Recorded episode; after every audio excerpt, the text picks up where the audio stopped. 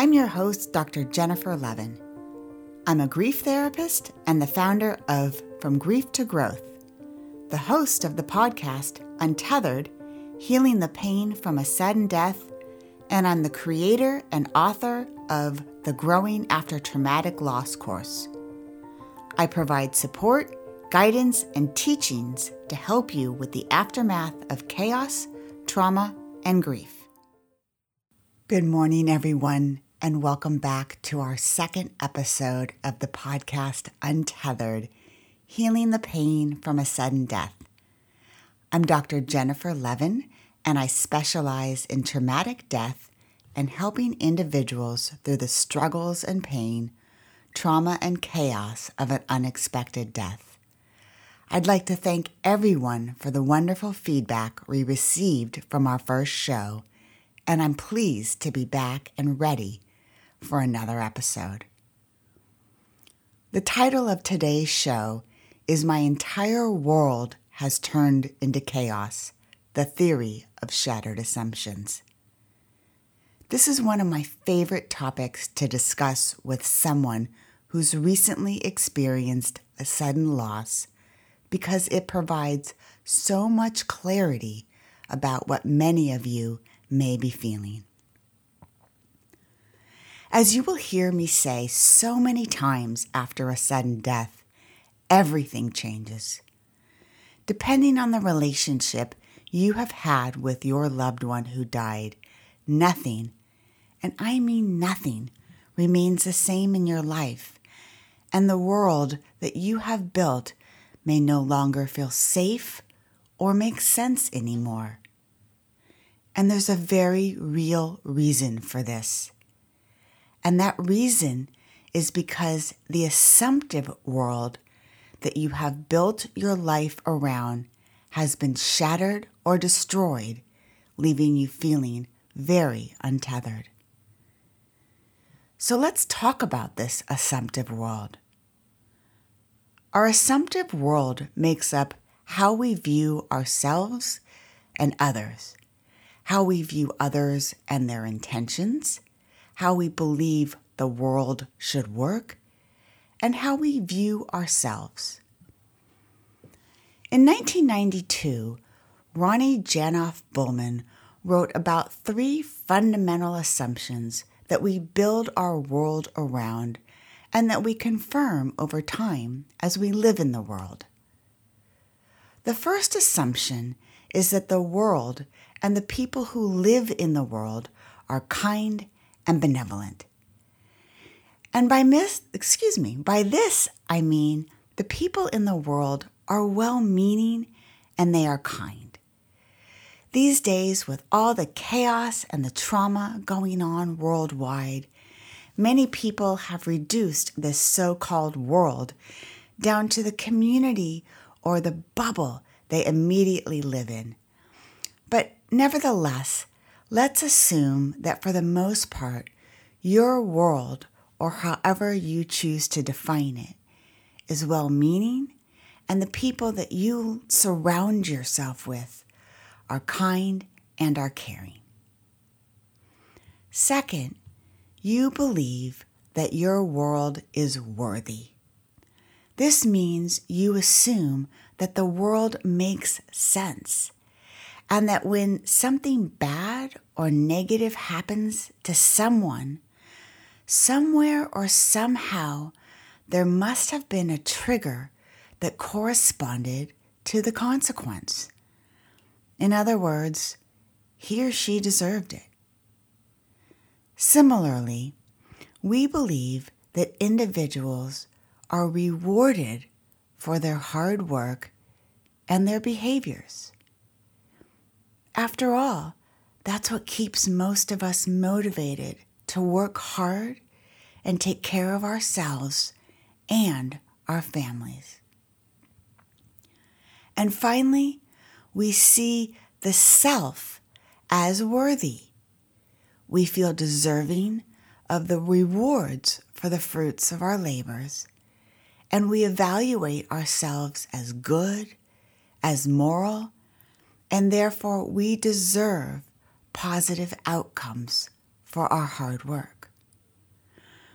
Now, I want to mention there are a few other assumptions that have been added over time, and two in particular by Bruin and Holmes.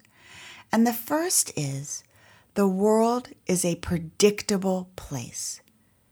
There is sort of a rhythm and order that occurs in our daily lives. And second, that we as inhabitants have a sense of invulnerability while we live in the world. And we definitely know the younger generation feels this way.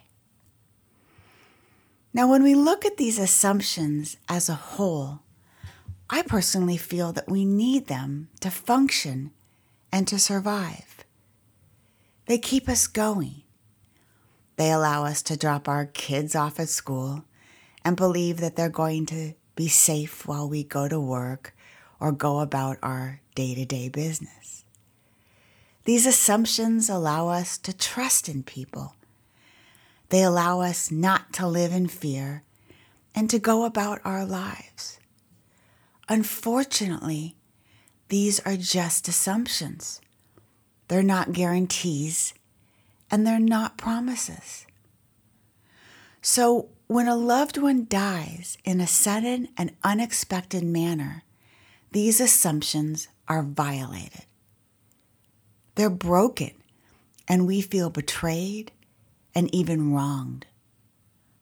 Only then do we realize they were nothing more than assumptions, and that we've been vulnerable all along to trauma, to accidents, and to numerous catastrophic random life events.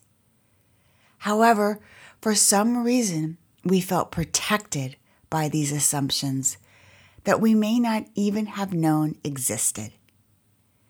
And without their presence, many of us begin to feel extremely vulnerable, anxious, and fearful. I've even had clients who don't want to leave the safety of their own home or do anything that would put themselves or their loved ones in harm's way after they've experienced a sudden death of a loved one. Perhaps you've noticed that you've had thoughts like this. But he was such a good person. He didn't deserve this. He or she did everything right. I don't understand. Or, I can't believe this happened to her. These types of thoughts come from violations in your assumptive world. Now, unfortunately, once we have experienced a sudden death and our assumptive world has been shattered, the world we lived in and trusted no longer exists, and many of you see your world experience through the eyes of mistrust, fear, and anxiety. You may begin to think, my world is unsafe. You may begin to think, I have no control in anything. People are bad. I can't trust anyone or anything. I'm all alone in the world. Life is unpredictable. I can't protect myself or those I love. Anything can happen at any time. What's the point? So if you find yourself with all of those thoughts, you may begin to wonder, what do I do? Well, it's a great question. So now you know these assumptions exist. They've been violated. And this violation is contributing to the rupture and the safety in your life. So how do you live with these shattered assumptions and the devastating death of someone you love so dearly? There's no easy fix, and there's not one answer that will work for everyone. But there are a list of actions and steps that you can take that's provided comforts to the clients I've worked with. So first and foremost, you need to assess and rebuild your assumptions about the world. Unfortunately, this is easier said than done, and it's going to take time. For the majority of you, these assumptions were always in the background, and you probably never even knew they existed until they were shattered. It's time to bring them out into the open. Identify all of the good that still exists in your world. Who are all of the good and well-meaning people that are here for you now? Make a list. It can be very helpful. Who are all or what are all of your benevolent beliefs about the world or your community that still exists? This doesn't happen right away, but in time and with new positive experiences, they will be reinforced. When you're ready, challenge and process your beliefs about the world and your life being worthy. You can begin to journal, engage in therapy, or conversation with friends. These are great ways to begin this process. A sudden death brings up so many existential questions for survivors. And when the time is right, you will begin to develop narratives that help you come to terms with some of these difficult situations you're currently struggling with right now. And third, decide you are worthy regardless of the circumstances. Your ability to move towards healing depends on it. Now, in terms of coping techniques, it's important to find a way to recreate and reestablish your safety. I have found that establishing a routine and structure is a great tool here. Give yourself something to trust, something that's solid. A time to get up, a time to go to bed, a structured time for meals, activities, exercise, and socialization. If you've gone back to work, this is very helpful. This will also help bring back a bit of normalcy into your chaotic life. This is very helpful, especially when there are kids involved. One of the first things I do with all of my new clients, especially if they've experienced a recent loss, is to help them create a structure. Second, find your tribe. It's so important to surround yourself with people who feel safe and nourishing, and learn to say no to individuals who do not. You know who these people are, and I know it can be so hard. But sometimes there are well-meaning people out there, but they just feel intrusive. Learn how to surround yourself with the people who feel good and to say no to the people who don't. Third, self-care is a must. It's not a luxury in this situation. Practice good self-care with enough sleep, time with friends, eating well, include some fitness, and address medical needs as they come up. Fourth, you need to address the trauma and the grief. This can be done through therapy, social support, religion or prayer, or whatever healing-focused practice works for you. Fifth, rediscover your purpose in life pursuits or activities that bring you pleasure. Now, it may take some time before you're ready to do this, or you find something that you're ready to connect with. It's common not to be interested in something or to feel a connection early on. But when you're ready, take baby steps to rediscover activities or try new interests or revisit old activities that used to bring you pleasure. Another thing you can do is help others. You can help others through volunteering, teaching, mentoring. This is such a wonderful avenue to help you get out of your pain and to give back to others. It's also a great way to rebuild your assumptive world and find good in the world. There are so many ways to give back in person these days or online, and there are so many different age groups that you can work with.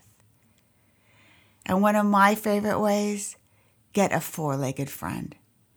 Yes, this is a very big responsibility and not to be taken lightly, but taking care of a pet who can provide unconditional love can be a wonderful way to receive love, comfort, and support when you need to be cared for as well.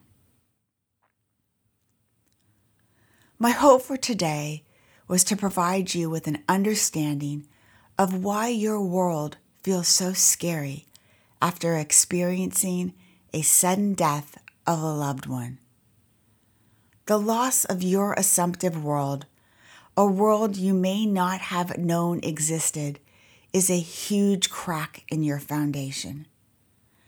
Fortunately, there are many things you are able to do to rebuild your assumptive world and to begin to reestablish the safety you need. In our next podcast, we will be covering It All Sucks, Major Challenges of Living with a Sudden Death. Thank you so much for joining today's episode of Untethered, Healing the Pain After a Sudden Death. If you know someone who's living with a sudden or unexpected loss, please invite them to subscribe to our podcast. You can also find me on Instagram at From Grief to Growth and on my Facebook page, From Grief to Growth. Don't miss my Facebook Lives every other Wednesday morning at nine a.m. Pacific Daylight Time. Be sure to like my Facebook page and sign up to be notified when I go live so you don't miss announcements and opportunities to interact with me. Bye for now. And thanks for tuning in today. Take care. Thank you for listening today. Be sure to subscribe to my podcast so you never miss an episode. For help with a sudden and unexpected loss, sign up for my free mini course where I will teach you the three truths about living with a sudden and unexpected loss. Please visit w w w dot from grief to growth dot com to sign up.